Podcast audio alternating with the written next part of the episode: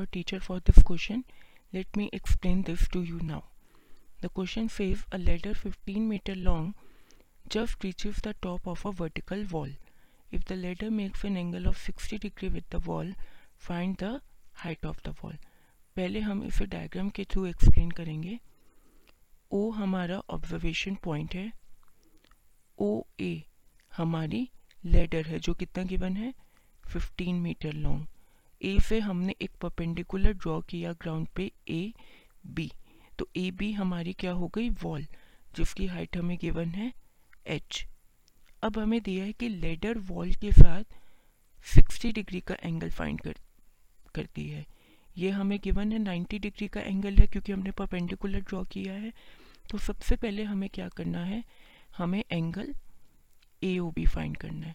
तो angle A O B किसके equal होगा, ninety degree minus sixty degree के, which comes out to be thirty degree. तो हमारा एंगल A O B कितना हो गया thirty डिग्री का. अब हम लेंगे अपना right angle triangle O B A. O B A में हमारा A B upon O A किसके इक्वल होगा, साइन thirty डिग्री के. साइन thirty डिग्री की वैल्यू होती है one upon two. It means A B है हमारा है H, O A हो गया हमारा fifteen. तो this is equals to one by two. इसे हम फर्दर सिंप्लीफाई करेंगे तो H हो जाएगा हमारा fifteen by two. This gives us कि हाइट ऑफ द वॉल कितनी आ गई seven point five metre. I hope you understood. Thank you.